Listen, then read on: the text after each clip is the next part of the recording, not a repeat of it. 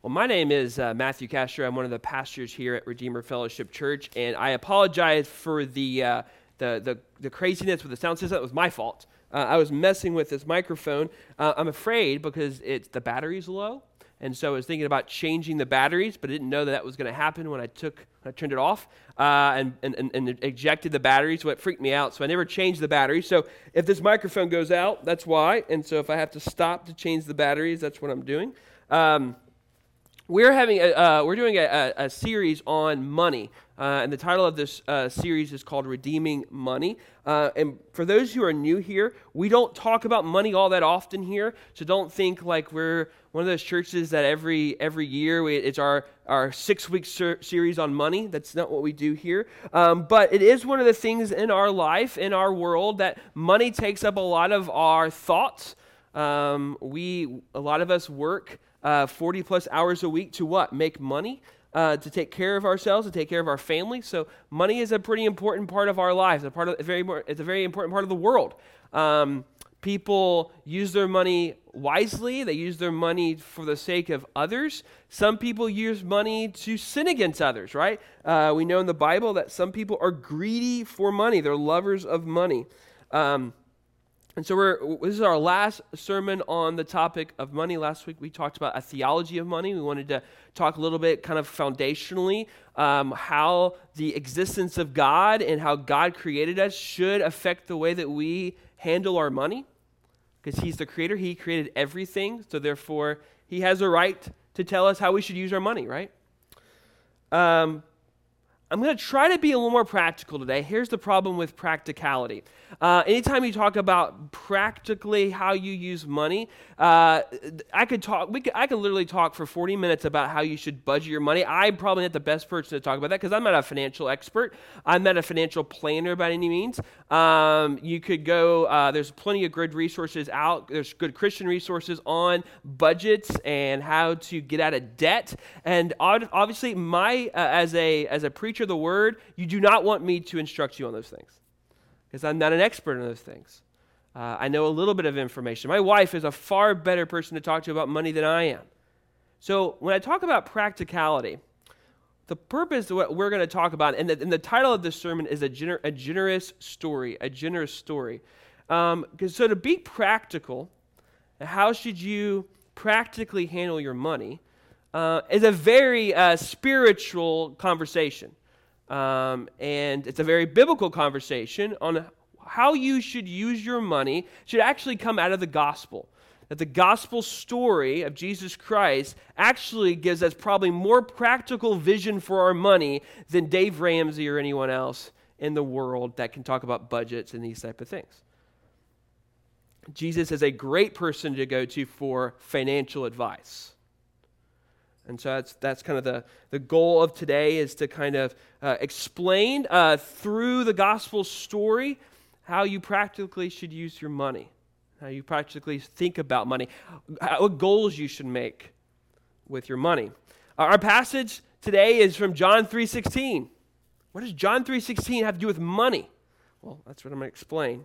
So if you turn your Bibles to John 3.16 and... You probably all have it memorized, but uh, we're going to turn there anyways. John 3:16. Uh, I don't, for some of you who have preached before or taught, you'll, you'll, you'll take a verse that you probably know by memorization, but then you get nervous when you're in front of people and you forget. And uh, I will, I'll be honest with you, I will probably do that if I try to do that by memorization. So it's better I just read it from the Bible. John 3:16. For God so loved the world that he gave his only Son, that whoever believes in him should not perish, but have eternal life. Let's pray. Dear Lord, we are thankful again to be in your house, to worship you through song, to praise your name, to call you holy, God. We thank you for those who uh, facilitated that worship, who showed up early this morning to practice and to and to uh, to, to, steward uh, this time of, of worship, Lord, and, and they bring their talents, they bring their, their time and their, their effort, Lord, to lead us in worship, Lord. I thank you for them. Thank you for providing them. Thank you for providing their gifts and talents to this church.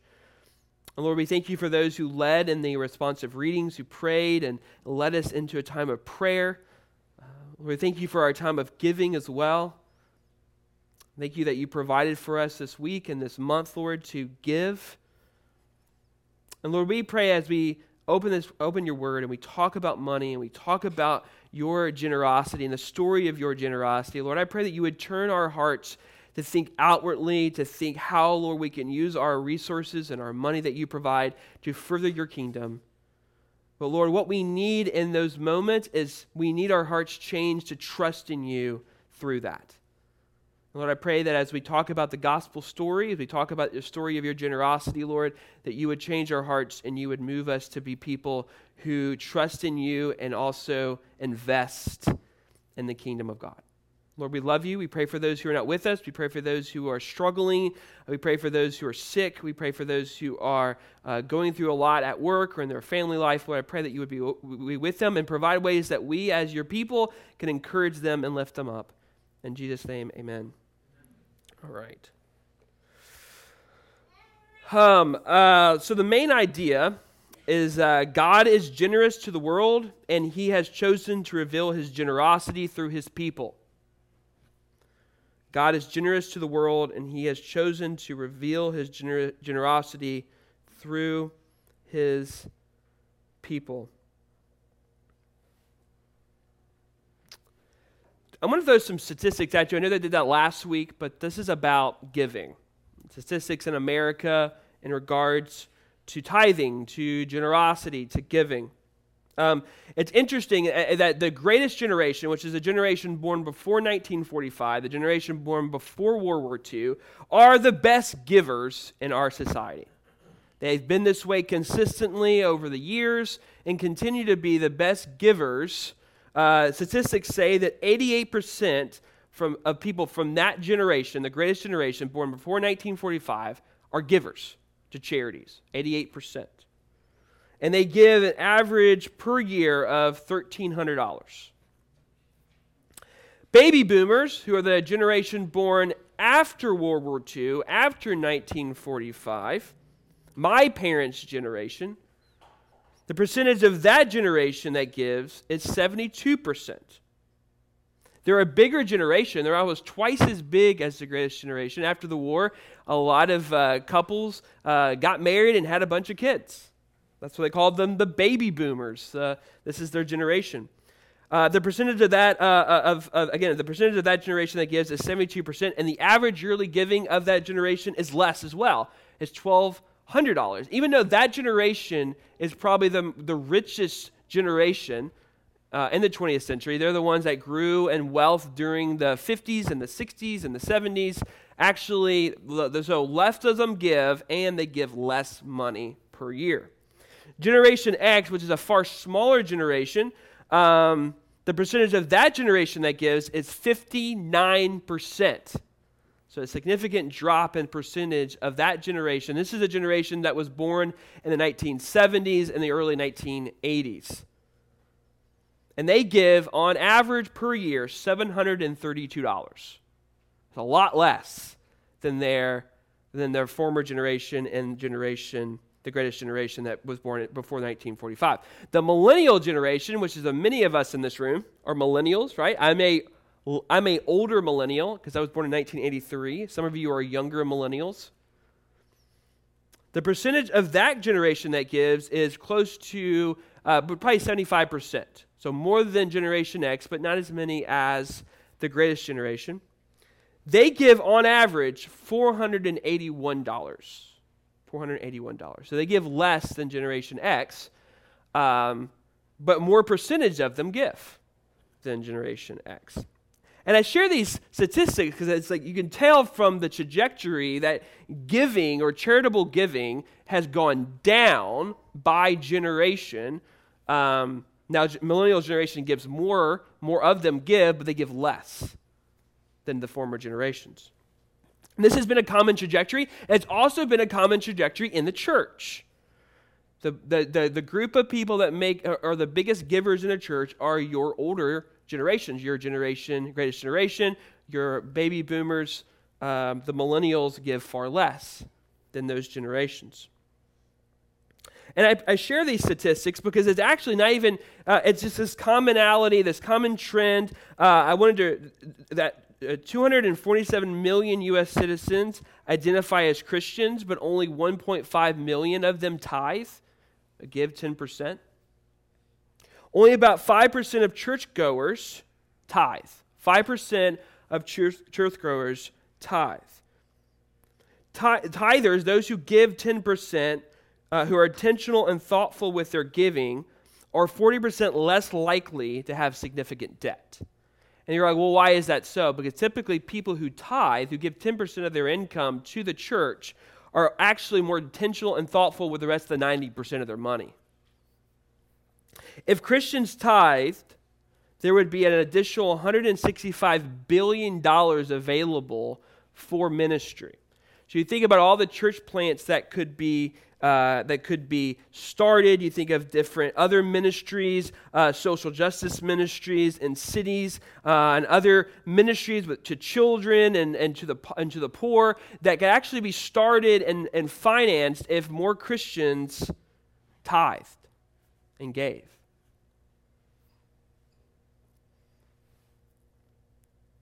And so there, there needs to be a change in the habits of Christians in, in regards to their money. There needs to be a change of heart, a change of habit when it comes to giving.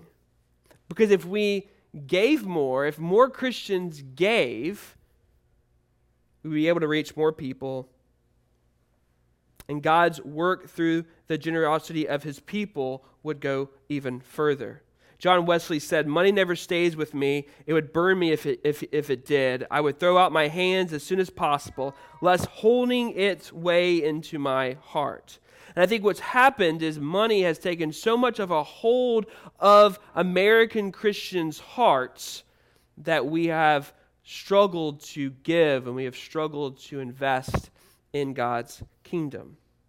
An interesting stat is that people making $20,000 a year are eight times more likely to give than someone making an annual income of $75,000 a year, meaning that making more money does not change people's hearts when it comes to giving. Actually, people who make less money are typically better and more faithful givers than those who make more money. And the reason why is because when you have more money, you tend to use it for yourself more than if you had less.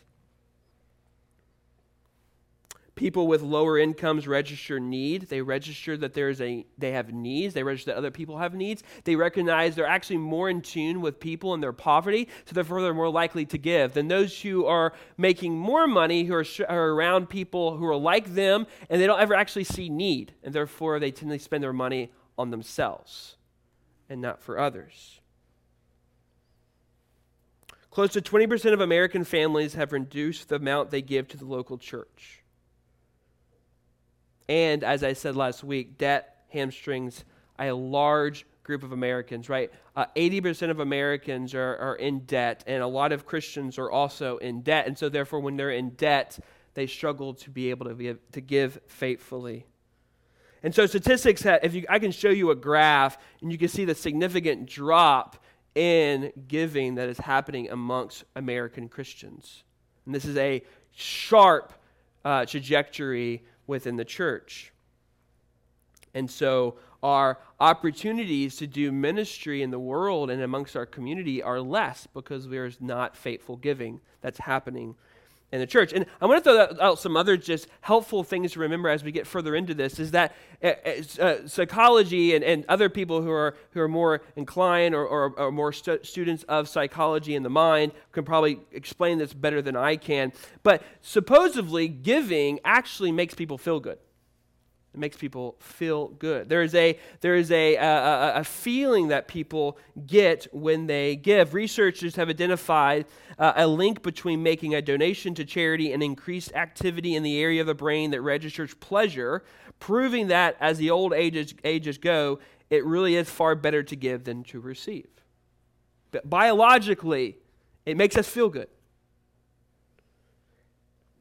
And that when we give, we recognize that we have a duty to other people. We have a duty to care for other people. And if we're too entwined to our own issues and we're so self focused on our own issues, we, we forget that we are responsible to also care for those around us, to care for those in our church, to care about God's mission in the world. When we are generous, we are reflecting the nature of our God who created us. The Bible is the story of God's generosity. God's generosity. So it makes sense that if God's generous, that his people should be generous, right? That makes sense. It does. So if you're struggling with, like, well, should I be a generous person? Yes, because God is. I mean, that's pretty simple. So let me give you some key words for you kids, all right? Generosity. So ask your parents about this. What does generosity mean? What does radical mean? And what does eternity mean? Generosity, radical, and eternity. God is the ultimate giver, and his people should reflect his nature. This is kind of the, again, this, this, this is an important point that everything's going to kind of fall under this. God is the ultimate giver, and his people should reflect his nature. Again, not, I'm not stating that if you give, that that's how that saves you. That if you give, God will bless you with more. I'm not saying that, and I will never say that through this sermon, this teaching. However, God, your Father, is an ultimate giver. Therefore, as a child of Him and as His people, you should reflect His nature. First point here is God loves the world. God loves the world. John 3:16, for God so loved the world. He loved the world. God is love, right? Think about the attributes of God. God is love. When you want to talk about love, you don't talk about fuzzies and and you, oh, it's Valentine's Day, by the way, and and uh, I wanted to tell my wife Happy Valentine's Day because I haven't seen her this morning yet because uh, I've been here. Uh, happy Valentine's Day. Uh, but where do we even get this idea of love? It comes from God. God is the definer of love. If we think about love and we talk about love out, out, outside of God, then you're actually not talking about love. Love starts and ends with God. Love is rooted in God. Romantic love, love of friendship, love of a parent to their child, it's all rooted in God. God is love. The perfect expression of love is God. God is the perfect expression of love. Exodus 35, 6 through 7. He is a merciful and gracious and slow to anger, abounding in steadfast love and faithfulness, keeping steadfast love for thousands, forgiving iniquities and transgressions and sin. Hosea 11, 1 through 4 talks about God's love like a love of a mother for her children. God's love, his expression of love. And who does he love? He loves the world. He loves the world.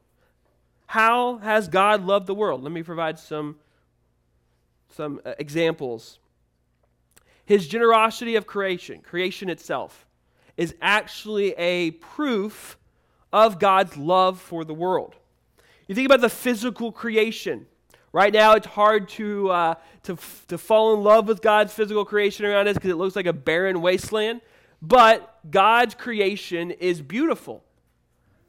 There's colors and there's a beautiness to there's a, a beauty to God's creation. Um, uh, for a person who's from East Tennessee, I love the Smoky Mountains in the fall. If you've been to Gatlinburg in the fall, if you've been to Cades Cove and driven in that extremely long line of cars, uh, and Cades Cove, the, the, the trees are beautiful. The leaves are gorgeous. The colors are gorgeous. They burst in orange and yellows and browns. And you, your reflection is, goodness gracious, that's beautiful. That's God's creation. Uh, when you ever go to Florida and you go to the Gulf of Mexico, the blue water is beautiful, isn't it? It's clear, it's gorgeous. Um, the green evergreen trees in Colorado. My dad was making, we were going up the lift a few weeks ago in Colorado. My dad made this, this reflection. He goes, you know, because my dad lived in, my mom and dad lived in Asia for a few years in Singapore, and they've been to different uh, nations like Vietnam, and they've been to China, uh, Thailand, and um, Malaysia and a few other Asian countries. And my dad made this observation as we were going up to the lift, and we were in Colorado. There's a beautiful blue sky, uh, the trees and the, and the snow. And he says, You don't get this sky in Asia. He said, You don't get this sky in Asia. In Asia, you get a lot of green. You get a little brown, a little gray. you don't get blue. You don't get this beautiful blue sky. Even like nightlife in a great city looks pretty pretty. When you look out at your hotel room on your on your ledge, if you're in a big city, and you see the, the night lights and you see the, the cars and all the activity, there is a certain beauty to that. When we go out in creation and we reflect on God's creation, and that is actually expressing God's generosity and his love. When we need rest, what do we do? When we need a vacation, what do we do? We go into what? God's creation.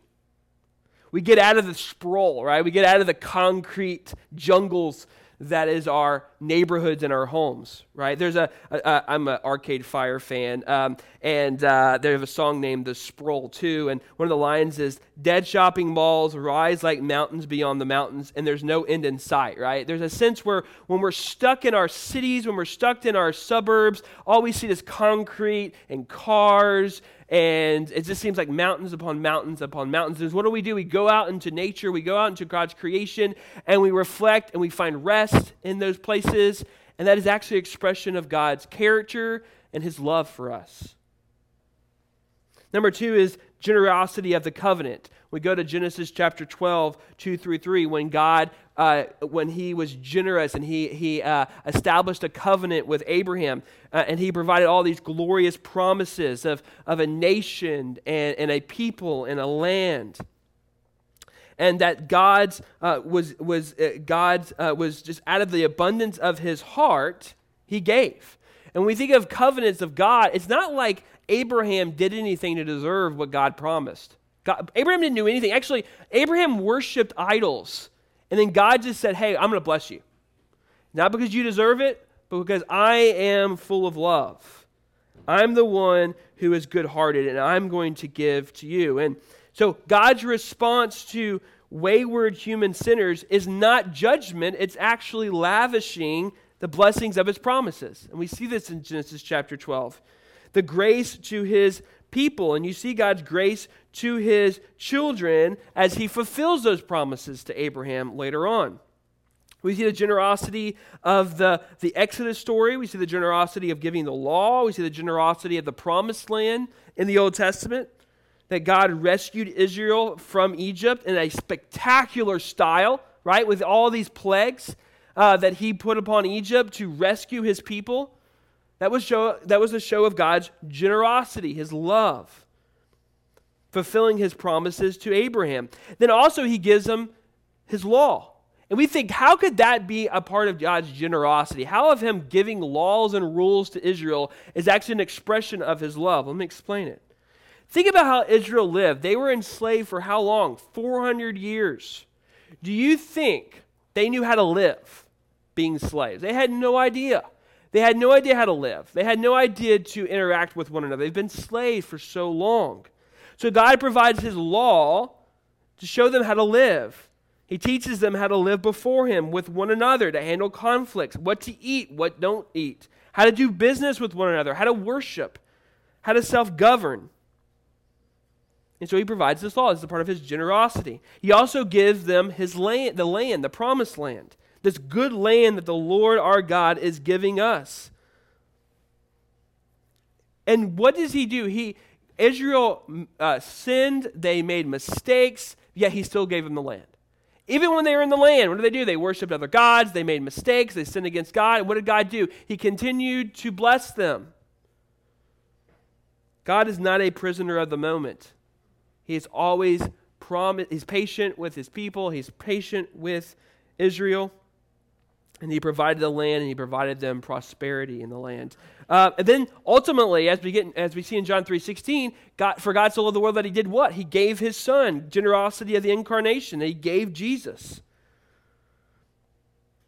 the world at the time jesus came into the world was far more similar to genesis chapter 6 right before god destroyed the earth with a flood is that how somehow it had gotten so much better since genesis chapter 6 it was about as worse as it can get and instead of God judging the world, what did he do? He sent his son into the world. A self obsessed world full of sinners, uh, full of active rebel- uh, rebels against God, he didn't destroy the world, he saved the world through his son. He sent his son into the world. He provided his son. And what was the celebratory song that the angels sang, the Christmas story? It was celebratory. He says it's time to glorify God. Why? Because he has provided his son to bring redemption and salvation to the world. Some of you, uh, uh, I was talking to Jake this morning. His brother went to Tennessee, where I went to school.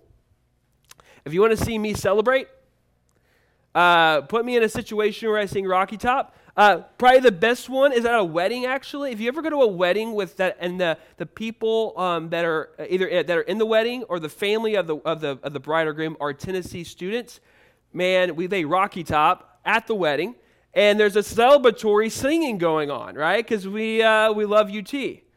Well, that's not very important in comparison to what the angels were talking about in Luke chapter 2. They were telling the shepherds to be celebratory. They, and the, the angels did what? They sung a song of joy. Because why? Because God has sent his son into the world. God has been generous once again with the world. He also is generous through the cross, through the willingness to suffer and die, the, uh, the great injustice in the world is not what you see on television. The greatest injustice of the world is what happened to Christ on the cross. Christ was without sin, he was innocent, yet he hung on a cross. Christ did this willingly. Christ willingly laid down his life. This was Christ's song of worship, fulfilling his Father's will. And he did this for the sake of consecrating himself for who? For us. He sanctified us in the truth through his blood on the cross. And God, again, expresses his generosity. The last one is he, he's generous through his grace. Whoever believes in him through faith in the person of Christ, we are justified from our sins and adopted into the family of God. We shall not perish, as John 3:16 says. Condemnation is not in our future, there is no condemnation for those who are in Christ Jesus. By God's generosity, not by our works, our sins are all we have to offer. We have nothing to offer. None of our works are sufficient to save us. It provides nothing in our salvation. All that we have to offer is our sin. And in Christ, you are cleansed and given a new identity. And the last one is a generosity of eternity. For God so loved the world that he gave his only Son that you shall not perish, but have what? Eternal life. You'll have eternity with God. The reality of eternal life changes money, it changes everything. The reality of eternal life that God gave us his Son, that he saved us through his, through his Son's death on the cross, that he gives us grace through our faith in Jesus Christ. He then gives us what? Eternal life. That changes money completely. Why does it change money? Because if there is no eternal life, then it is true that the moment is all there is. Therefore, whatever money you have in your pocket, you might as well spend it on yourself. Why? Because that's all there is. That's all the moment. Uh, whatever happens now is all that matters. What happens in the in the in the distant future doesn't matter, right? Because you're going to die, and then that's it. So there's no point. Material things will satisfy, or can satisfy because why? There is no satisfaction anywhere else. So you might as well spend your money on yourself, making yourself happy. And paradise is achievable now. If there is no eternal life, if there is no time, heaven and eternal life with God, then paradise is achieved now. And you might as well find your way to the top as fast as you can, and whatever money you have in your pocket or in your bank account, you might as well spend on yourself. Buy the boat, buy the second house, do everything you can because why? Paradise is here. There is no paradise after death. So you might as well do the best you can and, and, and earn as much as you can and spend it on yourself and on your family. The second point is his people make visible God's generous story. His people make visible God's generous story. So again, eternity matters. The generosity of God by giving us eternal life matters. Uh, Matthew chapter 6, verse 19 through 21. This is, again, a passage you're all very familiar with. Do not lay up for yourselves treasures on earth where moth and rust destroy and where thieves break in and steal, but lay up for yourselves treasures in heaven where neither moth nor rust destroys and where thieves do not break in and steal. for there your treasure is, for where your, for where your treasure is, there your heart will be also. Do not lay up, do not store up for yourselves treasures on earth. Why? Why shouldn't I store up things on earth? Why? Because again, if there is eternal life in God, then the moment is not all there is. It's not satisfying either. So storing up a bunch of stuff on earth is not satisfying. Why? Because there's eternal life in God. And paradise is not achievable here. Why? Because there's a better life after death with God. So why store up why not store up things on earth? Well, I just gave you three reasons. Let me give you some more reasons. Well, actually the Bible gives you more reasons. Jesus says, because moth and rust destroy. Thieves will break in and steal. There was no very, very few bank. The bank system that we are accustomed to today was not what was uh, reality back then in the first century. So if you had money, you would you would store it somewhere. You would hide it somewhere in your in your place in your home or something like that. Well, if you stored it somewhere and you stored it in a physical place, well, what's the possibility that could happen? Well, if it was if it was not in actual hard currency, it was an actually like something that was uh, perishable, um, something that uh, could be destroyed through rust well, then that would make the value of that thing go down, even by just storing it somewhere. If you, if you put it somewhere that could be accessed by someone you don't want to access, you don't want to access it, well, then it could be stolen or robbed.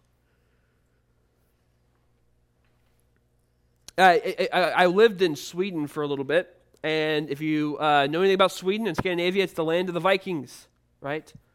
Um, and the Vikings would do what? They would build these mounds and what they would put in those mounds is they would put all their possessions because they believed that when they went to the afterlife, they needed their horse.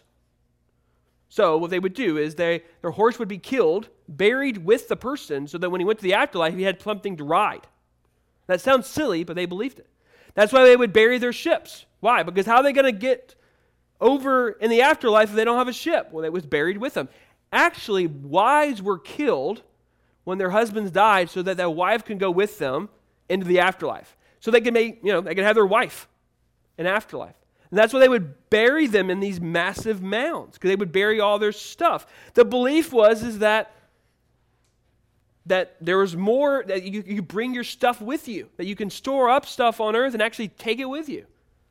But you can't take it with you. So there's no point in building it up or storing it up. Jesus says instead, lay up for yourselves treasures in heaven what does that mean? It means belonging to and living by the priorities of the kingdom of heaven, to prioritize the things of God above the things of the world. For where your treasure is, there your heart will be also. If you belong to Christ, your heart is already changed. So your heart should treasure in what? God and the things of Christ. Your heart has been changed. Therefore, if you're a Christian whose heart has been changed by Christ, you should therefore what? Prioritize the treasures of God. So it's, it's, it's all about, it's all logical, right? It all makes sense. If my heart's been changed by Christ, then I belong to Christ. Therefore, I shouldn't lay up treasures on earth. I should lay up treasures in heaven. Therefore, I should prioritize the things of God over the things of earth. Actually, that is a blessing that you do not have to rest and put your faith in things that perish, the things that could be robbed, the things that have no eternal value. Because God has brought and given eternal life by his generosity. By our storing up treasures in heaven, we make visible God's generous story. We show the world that God is Lord over the universe, and he is concerned with the things of humanity, of man, that God cares, that God is Lord. And when we trust in God and we put our treasures in the things of God, we show the world that we're not trusting in the now, we're not trusting in the world to satisfy us. We don't believe there's paradise on earth. The purpose of our money is to bring visible God's eternal plan, that there is eternity that Christ Jesus brings a, a, a, satisfaction that is eternal. And we actually can externalize that truth by how we use our money. Because the world will go, why do you do that with your money? Why do you set 10%, 10% of your income and you give it to God? Why would you do that? Because we believe that we don't need money to satisfy us because we have eternal life in Christ. Everything is moving to this end. The telos of history, the telos of your life, the telos of your money as well is in the eternal reality that is in God. And that our understanding and our understanding of the world is through the mission of God, that God is making his name known, that he's making his redemption known. Why does he call Christians ambassadors of Christ, ministers of what? Reconciliation. So how do you how do you live out that calling? With your money. How do you do that? The tools of his generosity. Uh, we are tools of his generosity uh, mission on earth. We are his tools. We are his people. The money that we have in our pockets, the money that we use, is actually God's instrument and means by which to externalize to the world his generosity. Since Christ is instructing us to store up treasures in heaven and not on earth, we can be worry free because God has taken on the burden to provide your needs. So you have to remember this. If God is calling you to store up treasures in heaven and not on earth, He is taking on the burden of doing what? Providing for your needs. You have to realize that. God's not saying, oh, by the way, store up things in heaven, not on earth. And yeah, right, it's all on your, it's all on you. Good luck taking care of yourself. So you're, you're, you're not interpreting Scripture with right passages. God provides, and God calls you to store up treasures on heaven. They go together, they're not inconsistent. Even says uh, Matthew 6 31 through 33. Therefore, do not be anxious, saying, What shall we eat, or what shall we drink, or what shall we wear? For the Gentiles seek after these things, and your heavenly Father knows that you need them. But seek first the kingdom of God and his righteousness, and all these things will be added to you.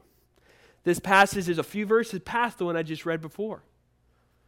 So don't trust in the things in the earth. Don't store up things in the earth. Store up things in heaven. And at the same time, don't be anxious about what you need. God will provide it. God will provide it. God's goal for your financial life is that it would be driven by the grand call of his kingdom, not by personal needs and provisions. God's goal for your financial life is that it would be driven by the grand call of his kingdom, not by personal needs and provisions. And too many of us, our, grand, our, our, our driving force and our demands in our financial life are our needs. God will provide. God will provide. Even Jesus, uh, Paul says in 2 Corinthians 5 14 through 15, He came into the world to save you so that you will no longer live for yourself, he says. He saved you so you wouldn't have to live for yourself anymore. That's a part of God's grace. Why would you continue to live as if you are the one that has to live for yourself? You're basically saying that God's grace and his redemption is not good enough to provide for your needs, and therefore you have to be completely focused on yourself. God's word is pleading, pleading with us to embed our personal money stories in the larger generosity story of God. The reality of eternal life with God proves where and when satisfaction will be found. It will not be found here, it will not be found now, but only in grace in Christ can truly provide what is satisfaction, and that is as our satisfaction is found in Christ. And when we will be completely satisfied is not in the world today, but in the eternal future. The reality of eternal life shows us where to invest our money. Don't lay up treasures on earth, lay up treasures in heaven. Why? Because it's eternal.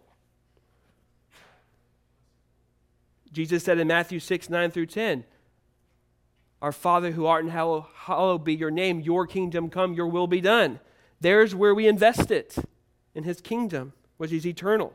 Christ is giving us financial advice in the Sermon on the Mount. He's giving us investment advice. The reality of eternal life clarifies what is valuable. I know what is a value, value for most of us in this room. It's a comfortable life, right? We want to be comfortable. Is that a bad value? It's not a bad value at all.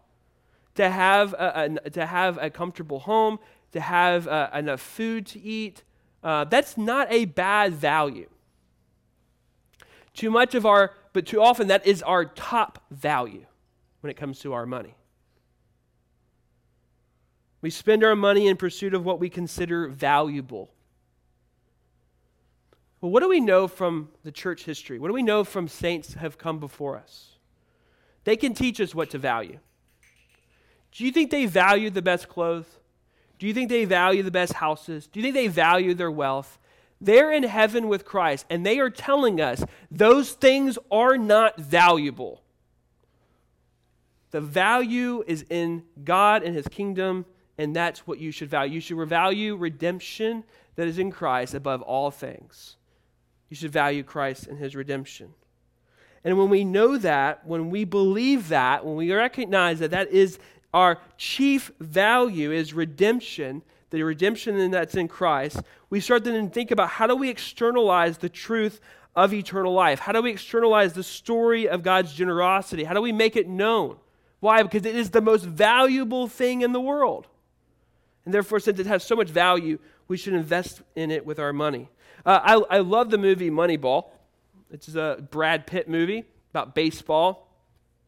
There's a great scene with uh, Jonah Hill. I can't remember the name of the character's name, but he's kind of the geeky Yale guy who loves statistics, and it's kind of the, the one that convinces uh, uh, Billy Beane to, to do this with the, the Oakland A's, uh, to kind of utilize statistics and, and, and analyze statistics to kind of build a baseball team. But they have this this moment uh, as like uh, he, the the guy that Jonah Hill's playing is a little bit he's hesitant. He doesn't all, he, even though he's he's pushing for this, even though he's convinced Brad Pitt's character to to go in this direction, he's not fully convinced. And so Brad Pitt's character says, "Do you believe in this or not?" Like he he says, "You have a Yale degree." You're 25, 26 years old. I'm in my 40s. I have a child and I have a high school, uh, a high school education. If I believe in this, why don't you believe in this? And he asked us questions like Do you believe it? If you believe it, we should go all in on this strategy. Which we have to ask ourselves the question Do we believe in the gospel of Christ? Do we believe it? If we believe it, then prove it with your money. Prove it. Prove it that you believe it. That's all we're saying. That's all the Bible is saying. It's not saying make sure you give $2,000 a year. It's not saying that. Make sure you give this percentage a year. It's not saying that either. It's saying prove it. Prove that you believe in the gospel with your money. So that the story of God's generosity is made known through you and through your finances. So, my last thing, let me be really quick, I know we're running out of time, is this baby steps to radical generosity, baby steps. Realize that you have grace in the present, that God's grace is with you, that He is sanctifying us in the likeness of Christ. He has provided us all that we need for godliness. God will provide His grace while we live in the present. God's grace is not just given in the future, it's in the present as well. He is with us currently, He is with you right now. Wherever, wherever you are financially, God is with you and He will give you grace. Also, there's hope and failure. We don't spend our money in the hope of earning his love, right? We don't fix our money issues, and then they, if I fix my money issues, then God will love me more. That's, that's, we don't put our hope in our spending, we put our hope in God.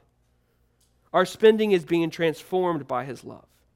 His love will not leave us. We will fail financially, we will make mistakes, we will overspend at times. We will be self focused at times, but God is transforming our hearts, and we have hope that God will transform us. He will sanctify us through His Holy Spirit. So that you can start making, and this is just a, a baby steps, you can start making small offerings. You, you can set aside a small amount of money per month or per week, whatever, that you are, that's regular and that's consistent you're seeking the wisdom of God, you're in the power of the Holy Spirit, and you are giving. You're giving to the church, you're giving to other, other opportunities that come uh, across. You are providing for those in need, but we're not talking about a ton of money. We're talking about a small offering, which is baby steps. You're, you're trusting your finances to God, you're trusting money to God, and you are taking baby steps. You are scared to death. You're scared if you gave five bucks that all of your money, that you wouldn't be able to pay your bills. That's where you are. And so all you're doing is trusting God in a very small way. The hope is, is that over time you will become more mature, you will graduate to tithing, to giving 10%. We see this calling in Leviticus chapter 27, verse 30. It's an act of faith, it was a trust in God that He will continue to provide, and that you're being a good steward of your finances with the, remest, the 90% that remains. And that is the hope. That the hope is, is that every Christian would give a tenth. You go, well, that's impossible. It's not impossible.